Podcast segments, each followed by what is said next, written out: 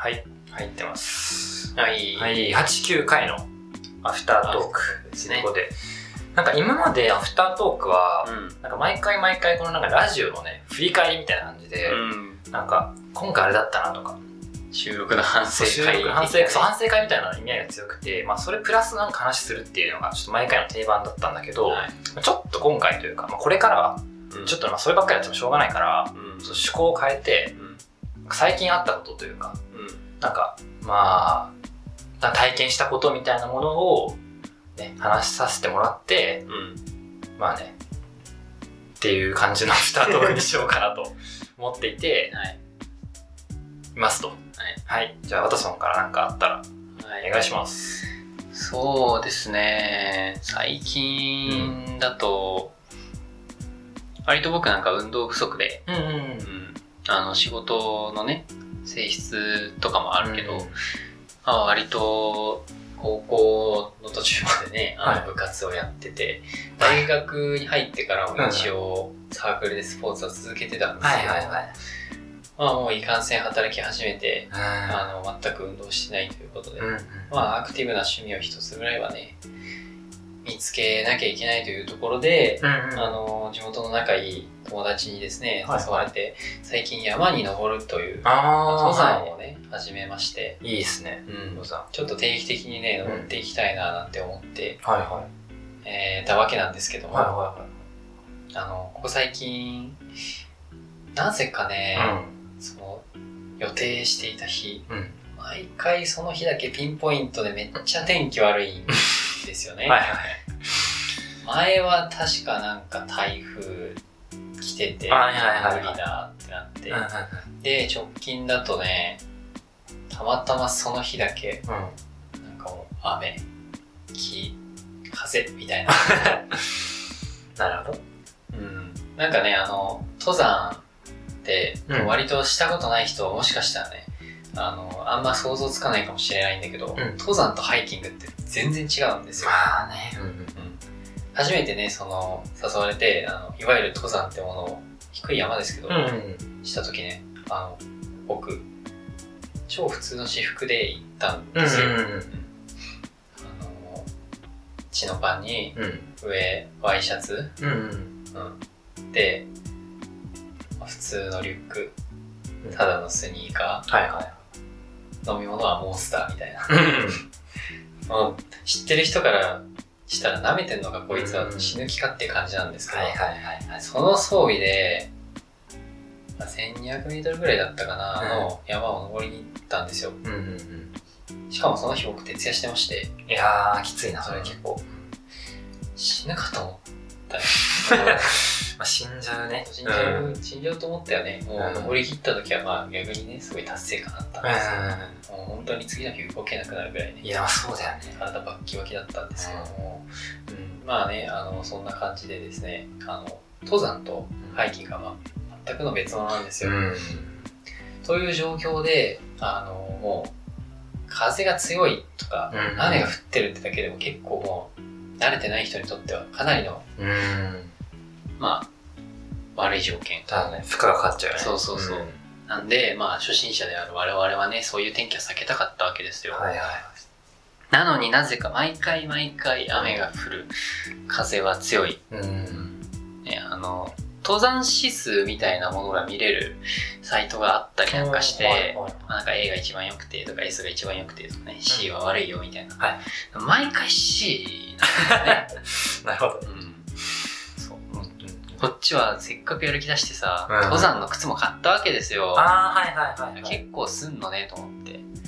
確かに結構さ、あれ、ハイカットというかさ、ちゃんとし、ね、足そうそうそうそう守ってくれるやつだよね。そうそううんはいはいあの、僕はね、あの、最初にかなり痛い目を見たので、うんうんうん靴ぐらいはちゃんとしたの買おうと。そうね、大事だね。うん買ったんだけど、そのね、まあでも、履く機会なくうん。まあ履く機会なくというかね、実はですね、直近、その天気が悪かった日にはですうん。ね、とりあえずもう何が何でも、登りてえかうんら、朝集まろうと言って、はいはい。集まったわけですよ。で、もう僕は、靴買ったばっかりだったしうん、ウキウキで今日は登るんだ。天気悪くても行くんだ。うんうん。靴履いてったんですよね。はいはいはい。だけど、うんあまりにも天気悪すぎてあー結局ドライブしたわけですよ、はいはい。登山靴ってごついそうだよね。重たいよね、そう。その重たくてごつい靴を履きながら高速のサービスエリアをうろちょろしてるんですよ で高速のサービスエリアにはスタバがあってね、はいはいはいはい。そのスタバに足だけごつい装備したやつが入ってて、うんコールドブリューのコーヒーを頼むわけ。ですよ雨降ってて寒いのに。うん。こいつなんだって顔で見られながらね、うん、買ってったわけですけど、まあまあまあ。うん。そんな感じでねなかなか、うんうまいこといかないなーって思いつつ、まあ、社会人頑張ってますって感じですかね、うん。最近は。ツアーはどうですかね。そうだね。なんか、俺は、さっきのその、さっき撮ったその9回うん。のラジオでも、なんかよくライブ行くよねみたいな、俺がね、ライブ行くって話を多分、ハタソンがしてくれたと思うんだけど、その、結構ね、メモリアルというか大事なライブにうん。行く機会がございまして、で、 BiSHって言います、アイドルグループの解散ライブっていうのが、まあ、6月にあったんだよね。そっか。そう。なんか解散するっていうのは知ってたけどそうそう6月だったんだね。なんか1年ぐらい前に解散しますみたいな発表をして、じゃあいつ解散ライブなんだっていうのは結構まあ、割と今年入ってからかな、ん。情報解禁されて、まあそのライブが6月にありましたと。で場所東京ドームだったんですけど、ね、もすごいね。う、まずさ、なんていうの、その東京ドームで、ほんまあもちろんパンパンだったんですよ。うんもう満員も満員で、機材席とか、なんか見切れ席みたいなの開放して、うん、それも速攻売れちゃうみたいな。5万人以上だよね。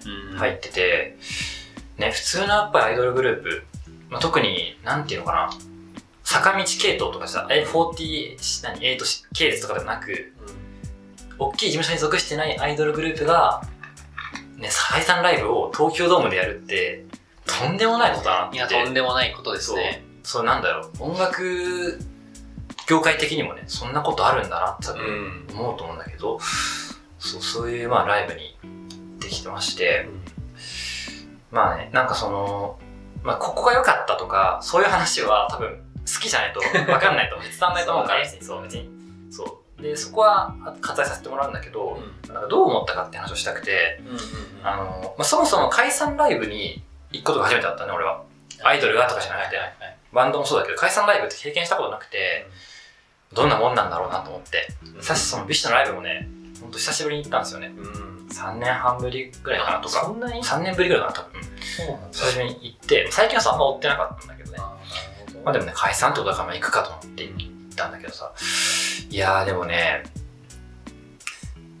なんだろうね、やっぱりその、すごい好きな人、本当に超、今も、なんかなん、今もちゃんと追い続けていて、うん解散だったら、めっちゃ悲しいと思うんだよね。そうんなだって大好きなものがさ、急にもうその日を境に活動が終わって、ね、終わっちゃうんだ、みたいな喪喪失感ってすごいあると思うんだけど、なんか俺はどちらかというと、解散ライブを見に来たみたいな。その、うーん、すごい超好き。今でも熱量が高いってわけじゃなくて、昔結構がっつりハマってて、でも、でも見たいな。やっぱり解散するってなったら見たいよなと思って、久しぶりにライブに、会場に、ライブ会場に行ったという感じではあったから、まあなんかスンって感じだったのね。あ、まあでも、そんなドライな感じで、もちろん感傷的にはなったけど、うんなんだけど、あ、最後なんだなって思ったけど、まあなんか、受けるショックみたいなものは多分、そういう人からしたら少なかったのかなというのはあって、で、まあその、実際に会場に行ってね、やっぱいろんな人がいるわけで、あの、まあ、物販も並んだんだけどさ、その日。はまあやっぱ東京ドームさ、5万人ぐらいのさ、人がやっぱいて、まあ、並ぶ人もすごいいっぱいいたからさ、物販が。うん今なんかね、2時間ぐらい並んだろうね、俺。いそうだよねうんまあそれが覚悟はしていたんだけど、うんまあ、やっぱり並んでて、まあ暑いな、カンカン照りでその日。でさ、6時からライブスタートで、ほんと 4, 4時、4時ぐらいに着いたの、そこ。東京ドーム着いて、なら、やっぱり並ばなきゃなと思って、列すんげえ並んでて、ここ並ぶのか俺と思って、何時間かかんのかなと思って、まあ2時間かかったんだけどさ、すげえ暑くて、まあでもなと思って、最後だし、と思って、うつもしいなってなって買ってさ、その時に、やっぱりなんかさ、暇だったから、ちょっと話しかけちゃったのよ、その隣の人に。2時間1人だもんね。そう、一人だから、さすがにでもなんか1時間ぐらい我慢できたんだけど、さすがにもうなんか、なんかなんていうのかな、ずっとさ、その、顔ぐらい変わんないわけよ。周りの。ね。列が進み続けるわけだから。顔、みんなさ、なんか、なんか顔が、を覚えてきて、なんか、それで、なんか、え、まだかかりそうっすかね？みたいな感じの軽い取っかかりから、喋ろうと思って話しかけたんですよ。で、まあ、同じぐらいの人年の人かなと思って話しかけたら、まあ、今俺23だけどさ、うんその人がなんかね、20歳ぐらい、ちょうどその20歳の代、うん。うん。だから結構若かったんだけど、ちょっと下だったちょっと下の、そう、人でさ、で、で、なんかどっから来たんですかみたいな話になってさ、うん。まあ俺はまあ神奈川だからまあ近いからいいけどさ、その人なんか岐阜から来たって言ってて、岐阜？そう、あまあ、すでも、で、大学生そのやってる、やってるって話だったからさ、19歳で、まだ。で、岐阜に住んでる学生でもやっぱ来たいよなと思って、好きだったら。ー解散だもんね。そう、解散最後だからね、そう、しかも東京、そう、解散ライブ1回しかないしさ、まあ来たいよなと思って。だからやっぱりいろんな人が来てるっていうところでさ、その話一つとっても、多分全国から来ると思うんだよね。そうだね。もう、それこそ北海道から沖縄から。うん。だって全国でね、解散、わかんないよ。もしかしたら解散ツアーやりますって言って待ってたのかもしれないけど、うん本当に解散しますっていうのは最後の1回だけど、そう、本ちゃんは1回しかないからさ、やっぱみんな行きたいわけじゃん、そのに。で、やっぱそうやって来てる人もいると。で、そうやって来てる人もいれば、ちょっと話は飛んじゃうんだけど、ライブが始まりますってなった時に、うん。うん。まあ自分の座席行って、なんかね、隣が男の子二人組に来てたのよ。うんうんうん。さっき話しかけたのは男の子なんだけどさ、まあ男多かったんだけど、当たり前だけど。で、その、だから、男性二人組で、その人たちちょっと自分より年上ぐらいの、会社員ぐらいの人だったので、うん3個4個上ぐらいかな。で、なんか、かなんか話し、開演前にさ、話し声って聞こえちゃうじゃん。聞こえてくるからさ、そうだね。だからなんか、普通に盗み聞きするわけじゃないけど、なんか聞いてたんだよ、話を。そしたら、なんか、なんか BiSH、でも俺あんまり知らなくて、みたいな。で、曲も何何曲かぐらいしか知らないんだよね、みたいな感じのことを言ってて、ぼや、ぼやいてて、ああーと思って、やっぱそういう人もやっぱいるよなって思ったんだよね。5万人いれば。そうだね。そう。だからその、なんていうの？その、個人個人の熱量の違いみたいなものが、こんなに身の回りで起きてるんだと思って。物販並んでた隣にいた子は岐阜から来てる。隣にいる人は、ライブで見る隣にいる人は、そういう曲しか知らないっていう。これってすごいなって思ったのね。なんだろう、それが俺いいことか悪いことかって話をしたいんじゃなくて、それぐらいでかいんだなっていう。その、なんていうの、キャパもそうだし、 BiSHっていう存在も、存在が広く認知されれば、リーチされる人も、リーチ、リーチできる層も増えるからさ、うんそういう、なんだろう、数曲しか知らないよって人も、ライブに行きたいってなってライブに来るわけだよ。入ってるチケットは、席近かった方同じだろうし、うん。うん。そうそうそうそう。っていうことを考えるとね、そういろんな人がいるっていうのを、それぐらいなんだろうな。もうそれぐらい大きい存在存在だし、当たり前だけどね。やっぱそういう、なんて言うんだろうな。それがすごい印象的だったんだよ、俺の中で。なんか、あいろんな人やっぱいるよなっていう。そうそうそうそうあ。いやすごいね。そう。だって、解散ライブだよ。うん。うん。解散ライブに初めて来る人がいるんだもんね。